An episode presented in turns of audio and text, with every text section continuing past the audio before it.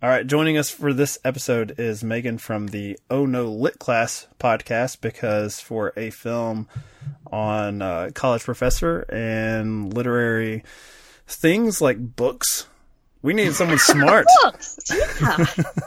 I, I guess there's books in this movie. so, Megan, thank you for joining us. Um, thank you, thank you for having me, and uh, I just apologize right out the gate for anything that's going to happen.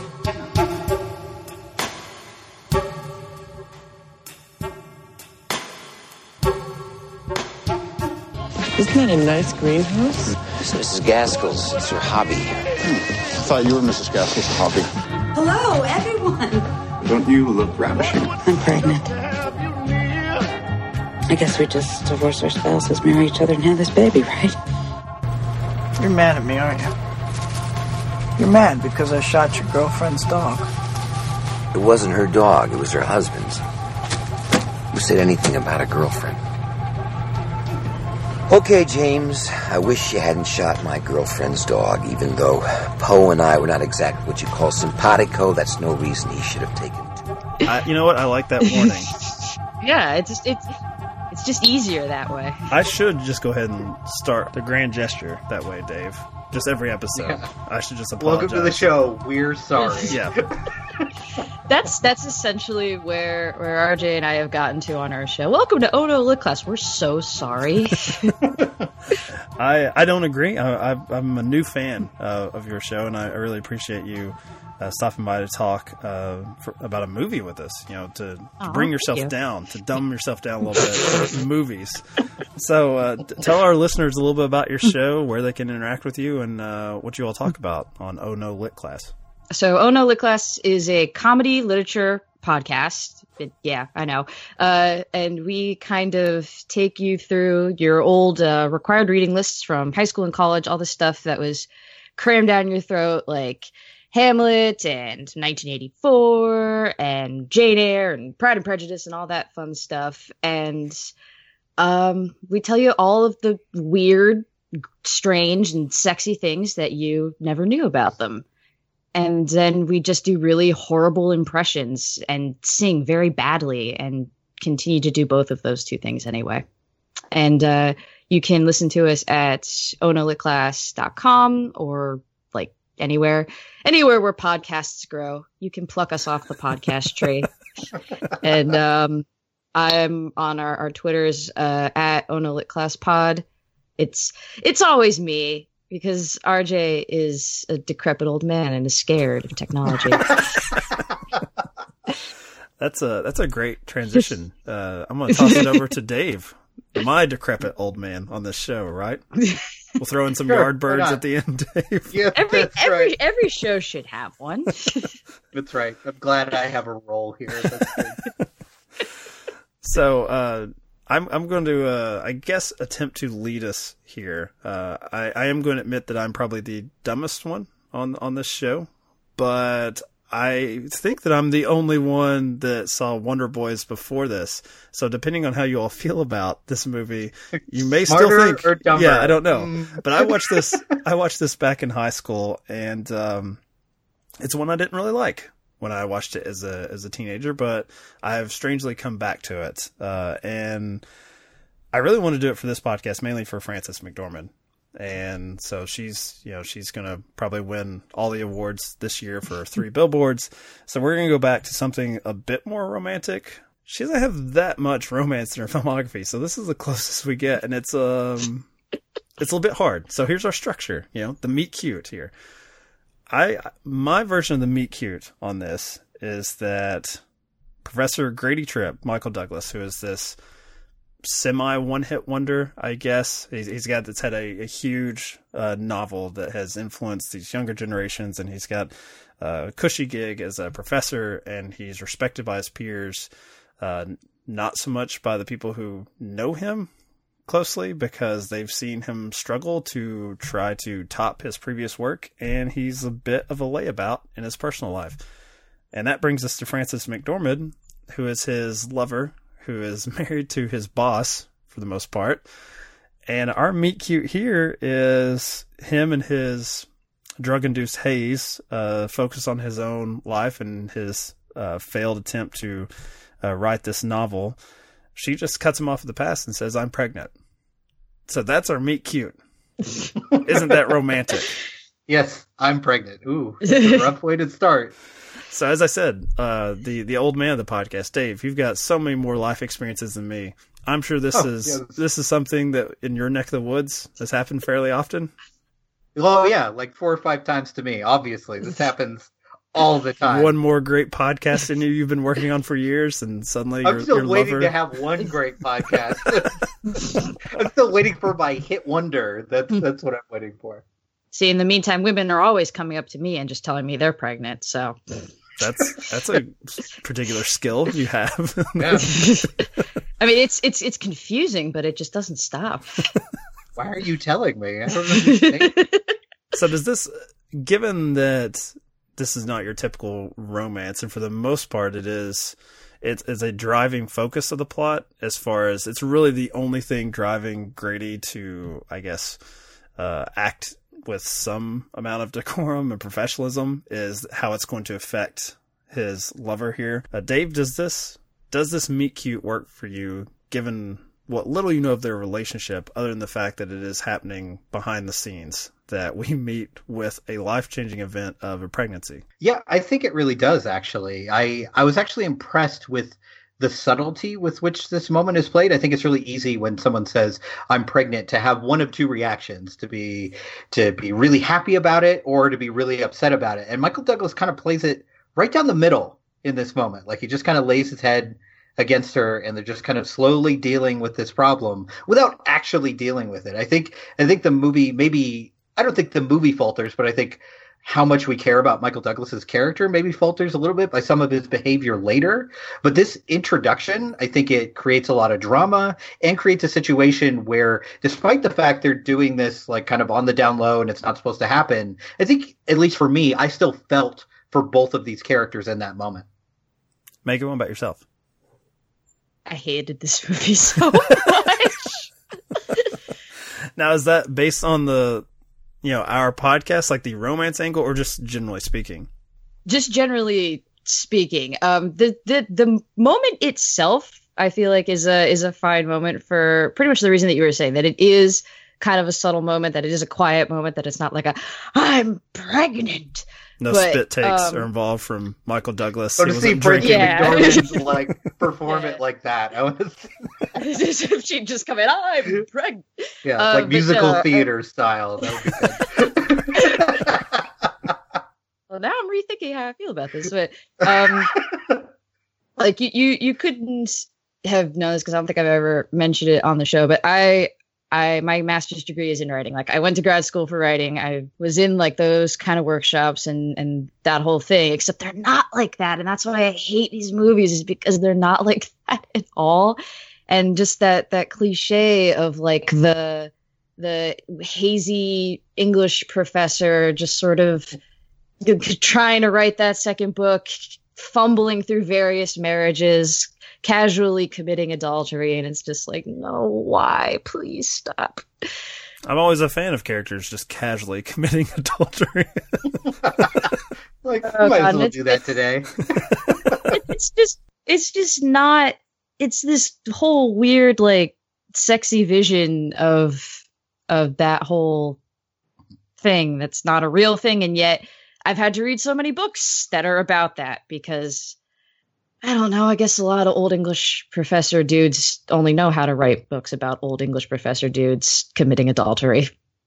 Living the And dream. That's- yeah, and it, it is it is based on uh, a book by Michael Chabon, and uh, and they all have they all have those names. The the names like Grady Grady Tripp and Terry Crabtree and James Leer and Quentin Morewood, and it's like is it, it hurts. It hurts to hear that. but this meet cute specifically, in particular, putting aside my just utter Disdain. distaste, yeah, uh, is it, I feel like it does work because of what you said, because it's subtle, and also because it is such a, a trope and kind of a cliche as you can fill in the blanks for yourself. There doesn't need to be a whole lot of explanation. You can be like, ah, okay, that this. I, I think it, it works for me because not only as Dave said the subtlety of it, but you expect this to be like a cold splash of water, and then you spend the middle part of the movie continuing to meander with Grady and these not sitcomish because it would be a really cool sitcom, but you know, it's just these little adventures, these little stories that he gets involved with. Uh, whether it be you know getting rid of the dead body of a dog, which man, after the lobster, we are just on a tear. I know, it's just like a Yeah. dead dog double Yes. feature.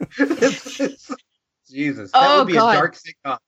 That is just that's just the the dead dog double feature. It's beautiful alliteration and it's also just the worst. That would be the, the worst movie podcast ever. Um, but since it doesn't God. exist, we will take that. We will wear that crown You proudly. gotta Yep. take you gotta snag podcast. that uh, URL before it's too That's late. right. I, I do think, um, Megan, what you were saying as far as this being a trope that I, I've not read the book, and I wonder if it would work for me because one thing I really like about this is Michael Douglas himself, who for the most part is always a very slick, very put together, very controlled character, and here we're seeing him. As I said, he's a man who's respected, but he is. Uh, I am not by my dog, as you can tell. Your, your dog clearly heard you talking about the dead No more dog. dead dog movies. That or he's just a huge he's a huge fan of disclosure. He's like, stop talking about Mikey D there. I don't I don't We're like not doing John Wick next. We can't. But he's he's a man who's respected, but he doesn't you know, other than the fact that he did this one thing, he's not doing anything currently. And I, I like the way that they dress Michael Douglas. I love him in this, you know, disgusting sort of uh, very off putting old bathrobe that he That insists on bathrobe wearing. was great. That was a fantastic bathrobe. I'll give you that. I love that, you know, throughout the film, he, uh, through his many adventures and misdeeds, you know, he develops a limp. Um, this is not your, this is not your brooding literary hero that I would visualize. So I do wonder if I read the book, if I would see him much differently. Even if, uh, it was written, all the same events happened, I think I would still look at him as cooler. I would look at him as a Michael Douglas character without this. I mean, if you'll have IMDb up, this poster that they have, and I know this movie did not do well financially, is a extreme close up of Michael Douglas. I mean, it, it did very well critically. Critics, Very- yeah, critically. absolutely loved it. But you look yeah, at that, that is poster, a really weird poster. it looks like is that like Mrs. Doubtfire? Like what is this? yeah. yes, yes. Not a good look. It- yeah. it's like I've got a secret. Mike, I actually had a, had a question bunch. for you about about that first scene. Do you think I was starting to wonder if it works so well because Michael Douglas is in this main role and he is he's an actor who has kind of been a charming, lovable cad for most of his career. It was mentioned you can kind of fill in the blanks uh, about this because it's such a trope, but I wonder if we could fill in the blanks also because it's Michael Douglas. Yeah, I think there's there's a certain amount of humor that we're we're seeing him probably as Michael Douglas, the you know when when he's in that classroom, which you know Megan did not like that. The New England backdrop out the window, and of course the Turn one, out the lights. the one weird kid in the corner, like just gazing, like with not a care in the world about what his his peers think about his work. Uh, that to me is like the version that everyone else sees. And what I like about the movie is that anyone who gets close to him, it, this is a movie where our hero constantly disappoints people. And it's not really anything that he does that regains that trust. Uh, He helps each of these individuals, but we don't, you know, there's a there's a little cheat at the end where he does. You see him finishing his new work or whatever, and he looks very he looks Michael Douglas skin, right? He's very clean, Right. put together. It's That's true. right. He's Thank got God. like a turtleneck and uh, he's Yeah. got a haircut. Frances McDormand fixed him. Yeah, which I, I would I would expect nothing less.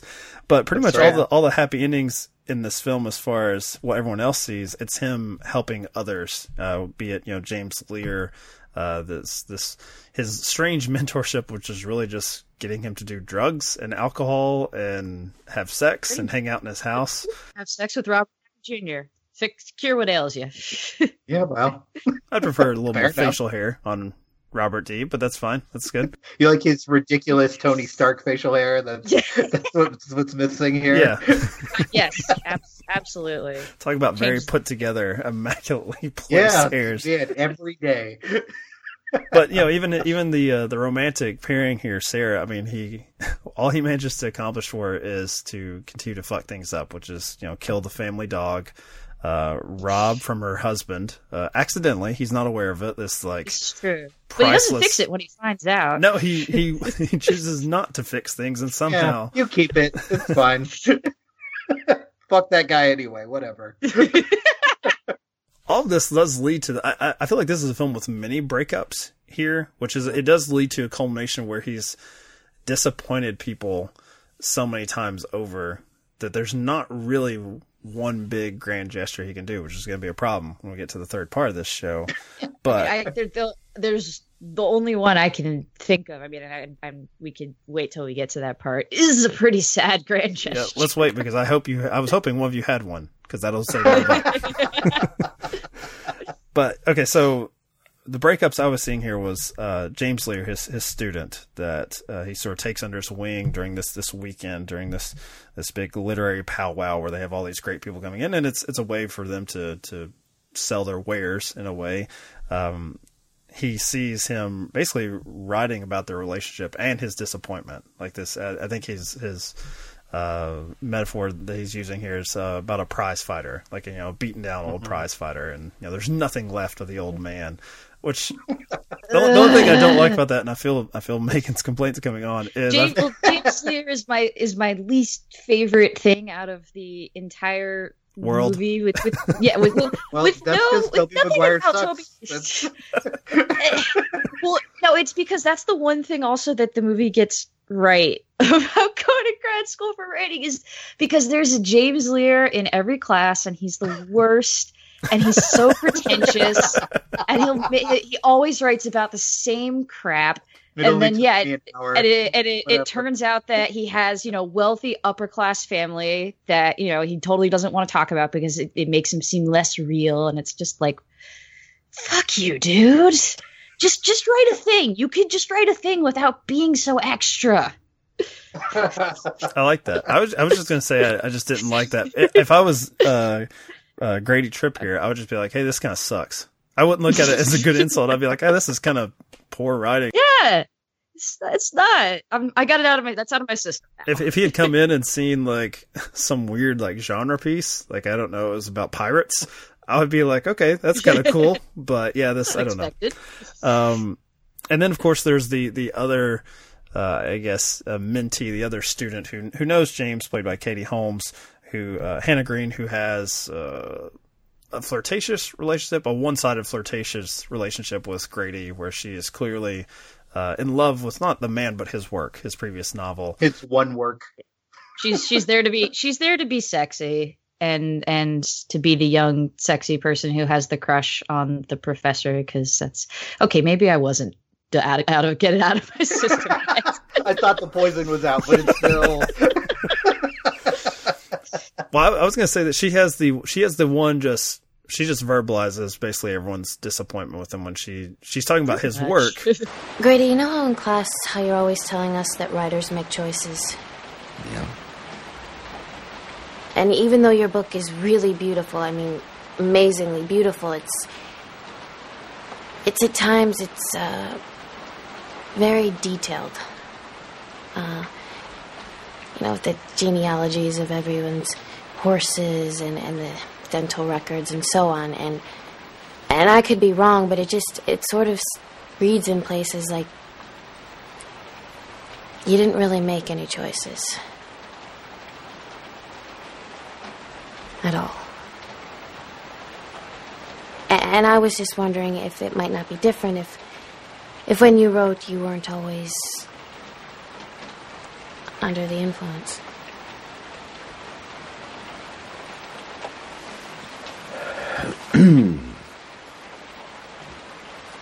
Well. Well, uh, thank you for the thought. But shocking as it may sound, I am not the first writer to sip a little weed. Furthermore, it might surprise you to know that one book I wrote, as you say, under the influence, just happened to win a little something called the Pen Award, which, by the way, I accepted under the influence. But she's saying that yeah, he has not made any choices in life, and I think it is fun to watch a character like that in the movie where you just see things happen to them. And as I said, he just sort of takes it as it lays. Yeah, like we have a guy that is throwing his ass onto the hood of his car and then walks off, and he's just like, "I don't know what that was about, but that's a thing that happened to me." yeah, the, the thing, the things that happen to him are incredible, and yeah, it's just kind of like, well, this this is going on. Which is going to present a problem to us when we're talking about this as a romance film because you know, Sarah is asking him to make a big decision as far as like, is this a real relationship or not? Because we are now pregnant. Like this, as Dave said, this has been hidden, but now we do have to make a decision here. And at that point in time, I, I don't know if we're rooting for this character or for this relationship because I'm thinking she's good.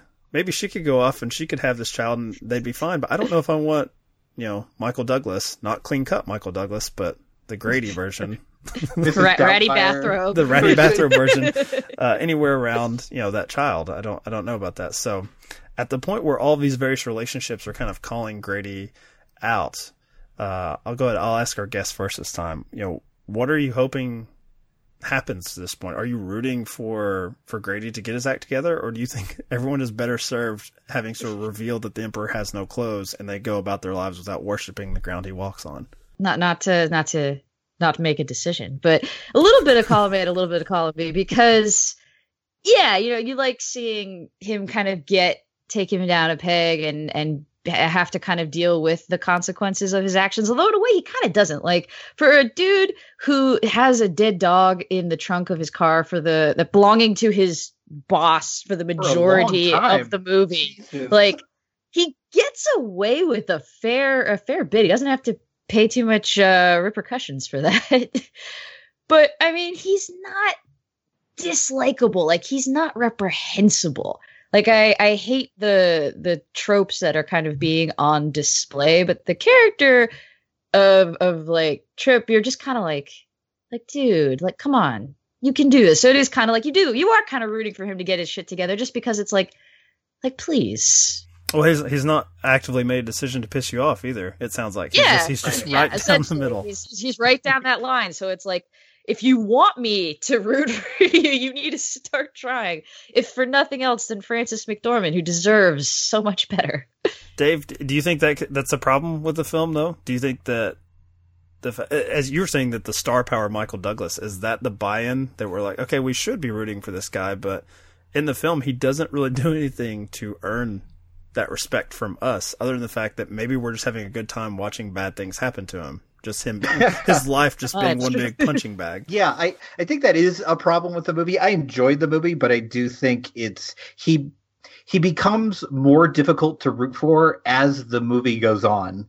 Um, and you brought up the scene where you know Tobey Maguire's character is like you know writing about him as this prize fighter who's worthless now, who, who can't hack it anymore. And I think honestly, it, it is bad writing, but it didn't matter to me that it was bad writing. I think because Michael Douglas's character respects this person's writing, that we know it cuts him to the core to have in his mind a good writer really just kind of read him the riot act and be like, here's what you are, and I'm just going to kind of lay it out for you. But I think the real breakup, as you mentioned, is that Katie Holmes sequence. I think as that sequence was happening, when she said, you know, you always told us to make choices, like at that moment, I was like, oh, oh, this is going to get rough right here for because you know it's coming, and you can see her hesitation because in a lot of ways, this is her literary hero. This is someone she really respects, and she's about to say something really hurtful. And again, you know, we talked about the subtlety of that first scene. I like that it's not this immediate change in him. Like his reaction is to kind of strike back at her and be cruel and be like, you know what, I, I could do this and smoke and drink and I could do it with my eyes closed. And he becomes even more of a jerk. I think where the movie goes wrong for me is it's interesting because I was rooting for him because I think a lot of it is just the inherent charm of having Michael Douglas in your movie and the like, you know, the trope of the tortured artist that we've all seen before. So we're waiting for him to have this heart of gold. But then I realized at the end of the movie, like as you mentioned, I wanted so much better for Frances McDormand. Like essentially, in a lot of ways, like we don't, it doesn't fill in the blanks for us, but we see her as like this savior, as as someone who has like fixed him and put him on his path. She's almost like, you know, like a manic pixie dream girl. Like she is there in service to this male character. Like she Whoa, whoa, inspires whoa, him. sir. She gets him to a better place. I mean, tell me I'm wrong.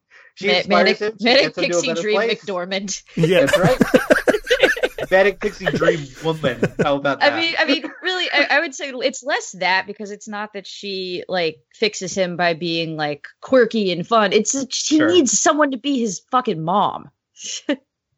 I think that's worse. She's, oh God. I'm, I'm just trying to envision uh, manic manic pixie dream McNormand. Um, what award show was it where she wasn't laughing at like any jokes and they kept cutting back to her? That like she would be so upset with you, Dave, for for impugning her with that label. I think what I like about the relationship uh, because of the two breakups we've seen, uh, you know, the, the two younger people are harping on their disappointment with him based on his work.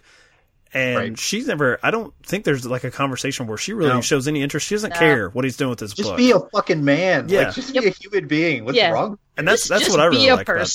Yeah, she. I think she's Yeah. great in that way. She doesn't. It's not that she's disinterested. I'm sure at some you know she you know respects what he does. I mean, obviously she works you know in Right. academia, but I like that she just only talks to him about the real shit about him and her as human beings. Not She their challenges him. Yeah. Yeah.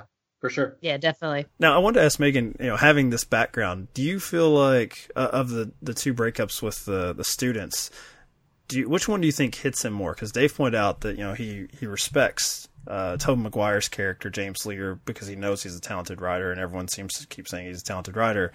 Um, but you know, the weapon of choice there is in on the page. It's right there. It's you know, it's not a direct confrontation. It's like two men who don't want to have direct conversations. But with Katie Holmes, she just she actually is you know attacking his work as the author, like not as the ideal, like what his the vision of this guy was, but the fact like the work itself. Do you think that he took more offense to that that his his book was being challenged as opposed to his personality?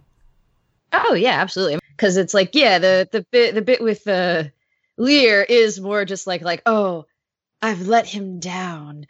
Whereas, you know, and he gets all the reason he gets all pissy when Katie Holmes tells him is, yeah, it's a direct attack on his work. It's like, what are you, and you know, by extension, his life because he knows that he's, you know, he's in stasis in his life the same way that his like bajillion page book is in stasis. So, um, it's easy and you know, and he basically says it too, Leer, that it's easy to be like, "Yep, nope, I'm not as cool as you thought I was. Darn bummer." But then when you have someone being like, "Your, but your actual thing that you're doing, and by extension, you as a person, not great." and it's it's also like the one like thing, like significant thing that Katie Holmes gets to do in the whole movie because she's just sort of there but then she kind of gets to be the one to to be like yeah i read i read your bajillion page book and you know what it's not that great I do kind of like And that. there's a I like that she's a sneak attack option there. That she's yes the ninja in his house that's reading his book. and I think there's a hero worship thing there too, where like Tobey Maguire's character, because of who he is, is very distant. So there's not like an emotional connection between them, really. Like I think they struggle to find that. Whereas with Katie Holmes' character, like not only is she attracted to him and flirts with him and all that, but she also sees him as like this literary icon and this hero. And for that person to lose that and say like, actually, what you're doing here is bullshit and using his own words against him. Like, remember what you told us in class? You're doing that. Like, ouch. That's a lot to take for him. That actually wouldn't work on me. I'll get a little bit personal here, but if someone quoted back to me what I said on a podcast and used it against me, I'd be like, "Oh, Well, cool, that's cool shit." like- they listen to me. Awesome. that, that's also, that's because, literally like, you tell what different RJ lies on every episode. None of it's true. That's true. yeah, I might have said that once. Mm. Yeah, there's there's a book that's still the title of my, my life story, which is "Which Lie Did I Tell?" I think that's that's William Goldman's book, and that's I love that title. Um, so, all right, let's get to the grand gesture because, as I said, I didn't really have one picked out. I think there there are a few options here, but all of them the the common thread is him either giving up or losing things. That's like he's being stripped down. So, uh, Megan, you said you had one in mind, so please do my podcasting job for me, and maybe in the edit, I'll just retake it and come up, and it'll be my idea. I'll just, I'll have like, Oh, a- yeah. uh, the, the audio will sound clearly different than this Skype call. It'll be just me reciting your lines. But go ahead. This is the first take. um so as as far as i could figure it from from uh from what I could tell, the the grand gesture seems to be that he gets super drunk, calls Frances McDormand his husband, and says, "I'm in love with your wife." This It's one, I, I, this one I fear is probably far too relatable to us or many of our listeners. So, you know, most of these movies are like, no, I never did that. That's pretty big. You know, never murdered a man or never sacrificed myself, but Stab a drunken phone call late at instead of- night. Yeah. What about you, Dave? Do you uh, do you agree with this uh, grand gesture? And how many times have you done it in life? I've never drunk dialed anyone in my life. Actually, that has never happened. Are you living? I Maybe- don't understand. I may What have this? drunk texted people, but Oh. I've never actually made the phone call. I've drunk I've drunk dialed people, but it's always been friendship drunk dials where I get really hammered and I call them up and I go, "You're my best friend." That's not too It's bad. like that's not damaging. That's good. That's that's a good way to go. Unless you do it like Um, I- every day and people realize it's like Well, shit. then, then have a problem. Yeah. yeah, that's a lot of drinking. Um, I think I think that's probably the best grand gesture in the movie. I think though, for me, what what stuck with me is, of course, he's angry when this happens, but when he kind of you mentioned giving up things when his you know twenty five thousand page book goes goes into the wind, which he's only done on a typewriter because he's 175 Because he's years so old. no, because he's a fucking extra ass English professor, and that's how he's doing. it. Of course, he's doing it on a typewriter. That's how you know Frances McDormand has fixed him because he's doing it on a goddamn computer at the end. Oh, that's Like an a excellent point. That's an excellent Good. point. I can't wait to read those lines back on the separate recording I do. So I'm giving, I'm giving you gold here. so that moment after he kind of snaps at a couple people and eventually just kind of lets it go and decides like okay i just got to move on. There's no there's no getting past this. I have to just kind of accept it. I think it's kind of a grand gesture to himself which is going to allow him to actually connect with people by letting this go and in a weird way like letting this go is him finally making a choice to not just devolve into this mess of a person who has lost his book. He just has to let it go and move on with his life. Yeah, I was thinking. I was thinking that. I was thinking the uh, the Marilyn Monroe jacket, which uh, maybe doesn't nice make the most logical sense because I feel like it puts a lot of work on uh, Robert Downey Jr. to have to go out of his way. Like he has to make a separate book deal now because Yeah. you asshole, you give away this this this Okay, Robert, Robert Downey. Jr. is the ones, uh, the one making all the grand gestures. yeah, he's earning his, his commission there, his fees. But and then of course uh, you have um, for for his own, I guess, physical well being, uh, Michael Douglas symbolically, I guess, says no to drugs and gives away his. Well, I won't say his last bag of weed there, but you know, on his person at least. I just call that a bad decision. What are you He- doing? he does- You'll he- be he- back. he does kind of shed everything. He sheds Mhm. the book, Yeah. he sheds the weed, he tosses the ratty ass bathrobe in the trash. you know, it's it's a bit much as far as him having to shed this this identity, this this myth of him as far as who he is. He's you know he is so tied to this follow up book. You know, he's working on the book, the book, the book, the book. That everybody wants to be involved with or see. That now, as Dave said, when he doesn't have that anymore, um, I, I like because making the like yours, both of it, it sort of ties into it. You know, he does make some choices, but what these choices do is they limit his choices in the future. Like that drunken phone call, he puts himself in a fix where it's like, okay, now it's out there. Like now, Oh, you know, now I got to deal with this. yeah, my my job Uh-oh. is in. And so does she. She's poor Frances McDormand once again has to show up. What did you do? Did you fucking call my house? But you know, I do I do like that scene because there's no there's no Yeah, comedic biggest thing. lying. There's no like he's like, oh, what did I do? I didn't. He's just like, yeah, I, I I it- might have said yeah, this. I think Yeah. I did. And I that. I do- I- she she kind of takes it all in stride too. Like she's like, okay, that's something I'm gonna, gonna have to deal with. Like I love how calm she is about this horrible thing that has just happened. Well, I love what she says, where where he's like, uh, where he says, you know, oh, well, what did what did you say to him? And she's like, I said it didn't sound like you. It's a great line. It's true. So if you know, this is a guy who's been told that he's not making choices, and when he he starts doing so, um, he's he's he's like the guy playing Madden that decides just to go like four wide every time, like Hail Mary. like I'm gonna make all the choices. Yeah. How about that? That one work for you? Stop complaining about me. There's a choice. so Dave, you bring up the interesting point that you know this one, this is a grand gesture where I think for once the the subject of our, our love here, like Frances McDormand, the one that the grand gesture is being made for, uh, or at least you know in front of, like a, a symbol of like, look what I did for you. does drive up and be like, all right, you kind of put me in a little fix there. Like that wasn't like that's not, like the most comfortable thing to do. Unfortunately, fortunately, depending on how you view grand gestures, and I hope you like them because you're listening to a show called that. Um, she doesn't hate listen. Like yeah, well, we'll take hate listens too. That's fine. Yeah, uh, I'll always take a hate listen. yeah, send all of your angry tweets to at PC Case Study. Uh, that is our Twitter handle. Do it. So Yep. Frances McDormand doesn't call him to the carpet. Are we led to believe that she's maybe not pleased with the exact execution here, but ultimately, you know, she does want to be with him. So she's also of the mindset like this had to happen somehow. I didn't expect him to do it that way, and probably she didn't expect him to do anything. But now, now this is solidified. Now this is our life. Like, are you comfortable with that, Dave? Because it's, as you said, it puts her in a corner as well. Yeah, it's a little tough, but I think this is just uh this is a story of low expectations. Like I think this is baby steps for That's him, our podcast Where she- as well. yeah, low expectations. Yes, absolutely. That's a it's a Where- great tagline for the movie. Wonder Boys, the story of low expectations.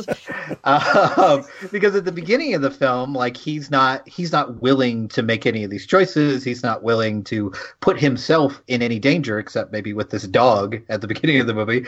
But and this is it's misguided, definitely. But weirdly, I think his heart is in the right place here. He feels like in that moment.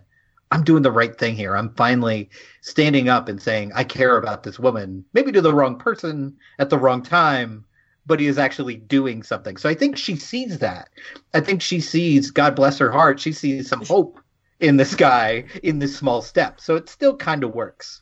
And Megan, do you think that we're led to be okay with this because all we know of her husband is that he's like a douchebag? I mean, he's just sort of a pompous asshole. Yeah, yeah. Her, I feel like her husband's kind of uh, short shrifted there. I feel like what what's his face, um, Rip Torn's character, like we, he's way more of like a clear like dickbag in what we see of him. We barely see the husband, but like we know that she's not happy in the marriage. I mean, that's pretty much all we're getting is we know she doesn't want to be in there. She'd rather be with Michael Douglas, but uh, you know, as as much as I love Frances McDormand and I don't want to speak against her.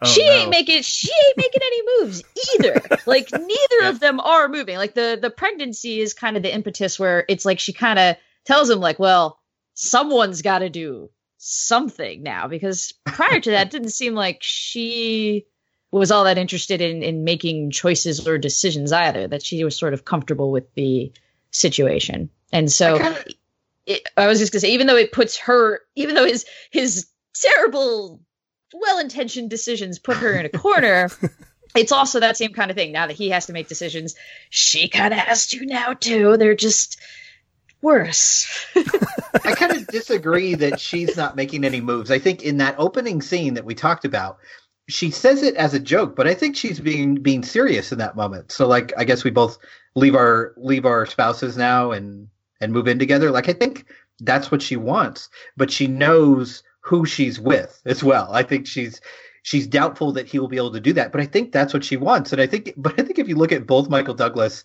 and and this douchebag she's married, like she makes a lot of poor decisions uh, with men in her life. Like oh for two, like that's not so good, Frances. You could do better than either of these guys.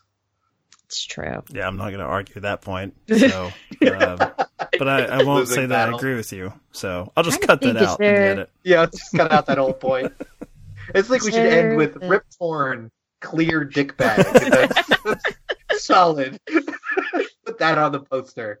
I, I mean, is is there a man in this film who is worthy of of her? No.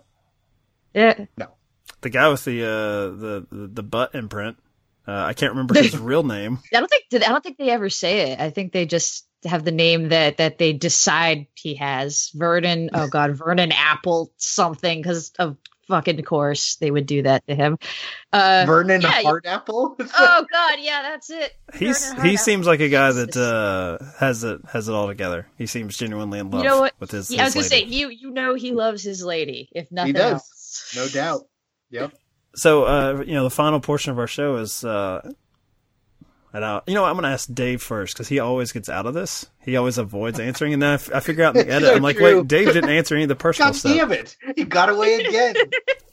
Uh, have you ever found uh, yourself in a uh, like romantic situation where uh, a choice you made, or maybe just the removal of choices, has actually been to the benefit, just sort of clearing the the field a little bit, just uh, you know, cleaning cleaning the, the the table and saying, okay, this is we- we've got to strip this down and simplify this. Has there been a moment in your life where yeah, you've wanted, you've needed that Michael Douglas drunk phone call, or or you need to to give up your bag of weed to the, the pilot from Firefly That'll never happen. all the time. Um, so, um, so in watching this movie, there definitely was a moment where I was like, "There's something like this in my own life." For once, when we were watching these movies, I really related to Frances McDormand's character a lot, a lot. Not because I've been You pregnant. jerk. That's You're not. relating to the one that we're all saying is awesome. right. Michael So- Michael Douglas killed your dog. Look, we're you know we're still working out the the proceedings. We got to figure that out. But um, there's a scene kind of late in the movie where she has kind of had it, and she goes, you know, you need to figure this out. I'm going to figure this out on my own, and hangs up on it. Uh, and when I first met my wife, she was dating someone else who was a terrible person, uh, and she had decided she wanted to date me. And I told her like essentially like you need to get your house in order before we do anything because I'm not going to be involved in this drama. So you got to get this fixed, and I'm not going to do it for you. I'm not gonna not going to guide you in this. You need to kind of end this before we start anything because I care about you a lot. You're my friend, and I want something more from this. But I'm not. I'm not just going to kind of enable this like, well, we can do both. It'll be fine. So I let the kind of choices just lay where they were and kind of like, you can make that decision or not, and I'll be here or not. I think I've just been an asshole. I think uh, I was gonna say mine. I'm probably like more of like a Costanza like character, the, you know, the great George Would. Costanza, where it's like if I want to limit my choices, it's like just totally uh, being a, a scaredy cat and being like, all right, I want this to be over. So what's something I could do that uh, would make me come across in a completely negative way? I'm awesome. And I'm so awesome, they're not going to be able to figure out that they need to end things with me. So I, I have to play this part of, of the cat. I have just to got a ghost. Just Yeah. ghost. No, I don't. the way to I'm do it. I'm too old for that terminology, and I don't I don't believe in that either. Um, I believe in the Costanza. The kids need to learn that. just, just these these I'm right on- elaborate right elaborate line. uh, Just gonna be awful. Yeah. I was gonna say I'm, I'm right on that line of, of being able to pop culturally reference both the Yeah, act that's of good. Costanza-ing and Ghost. Yeah. Somehow we'll combine the two into some sort of weird scheme. But yeah, that's that would be I could see and I've that's a common thing. I think people, you know, that don't want to have that confrontation will try to you know, close that window in some way, but they don't want to be willing to slam it shut. And so yeah, like especially when it comes to breakups. Now, I think it's it's very different for this movie when it's starting a relationship that you try to back someone into a corner. And I do like that, but uh, I'm not that type. I'm not that type of guy. I'm, I believe in open windows, run free away from me. that's that's what I'm telling people. Fly, Live your life. So uh, Buy a turtleneck. and Get a computer. Uh, yeah, no, I. it's a weird can't breakup line. speak- Get a computer. Get a computer, Get, for fuck's get out of my life and get a computer. Um, I can't speak romantically to that in terms of like choices and, and things. I don't know. I feel like my my relationships have been sort of blessedly straightforward in that regard, I guess. But in, in terms of like just choices, I'm a ghoster. Oh, if there no. if there are options and I'm just like, oh, there's too many things, I don't know how to deal with this. I'm I will I will sit there and just be like, I will ignore all of this until it's I, either all got away or there's only one left. I'll But- sit here in this ratty bathrobe.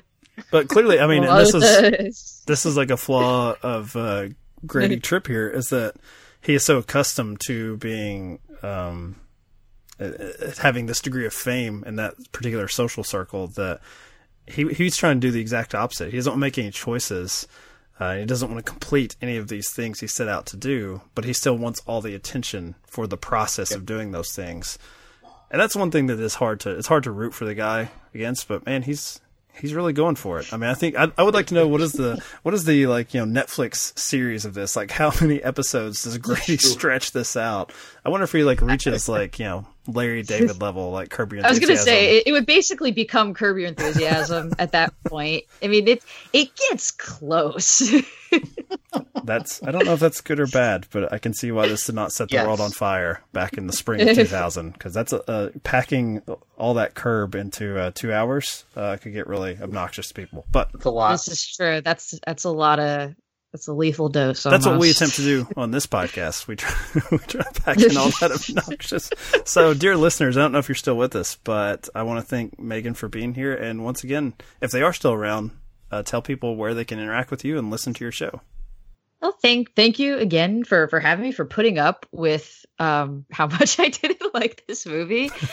and uh, if you want to hear me complain about more things, but about books instead of movies, uh, you can listen to me and my co-host RJ at Oh No Lit Class at onolitclass.com and everywhere. And um, on our most recent uh, episode, as as of this moment was about uh, Edgar Allan Poe and his god awful life choices. Actually, yeah, you want to talk about someone who was a just like life was dealing them terrible hands, and b they were only exacerbating it by just doing the worst, dumbest shit.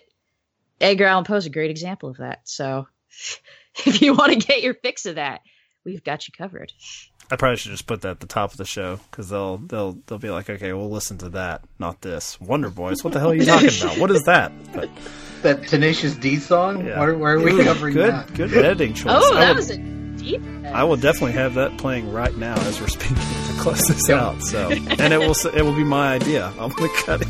Oh yeah, you can take that one. No one listens anyway. You can have it. Right. High above the mucky muck castle made of clouds. There sits Wonder Boy, sitting oh so proudly. Nothing much to say, then you're high above the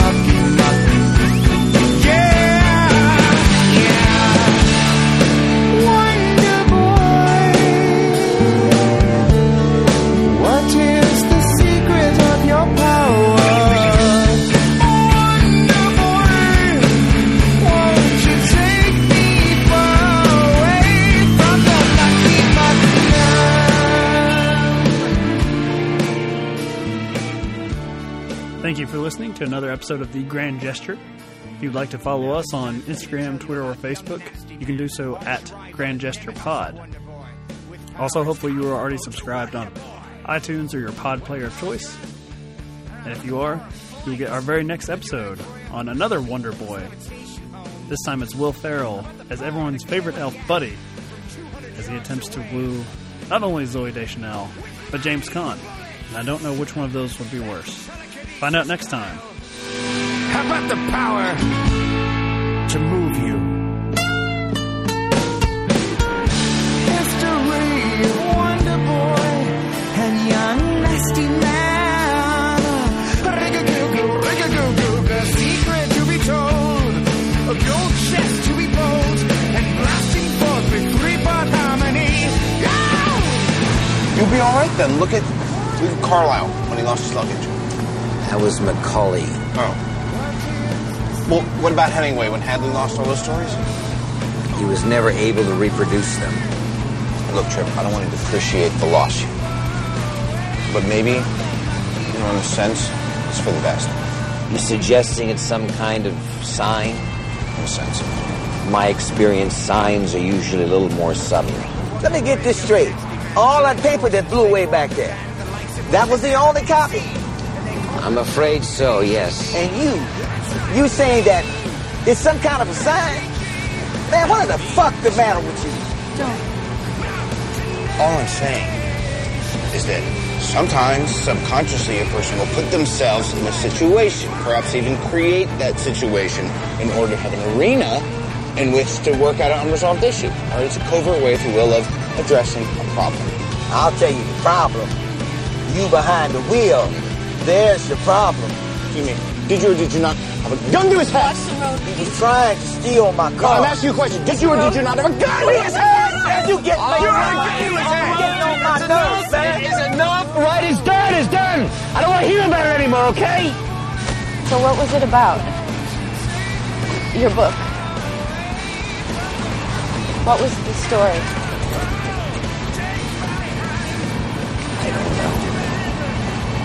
What he means is it's difficult to distill the essence of a book sometimes because it lives in the mind. But you got to know what it was about, right?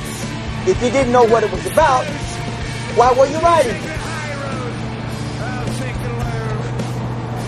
I couldn't stop.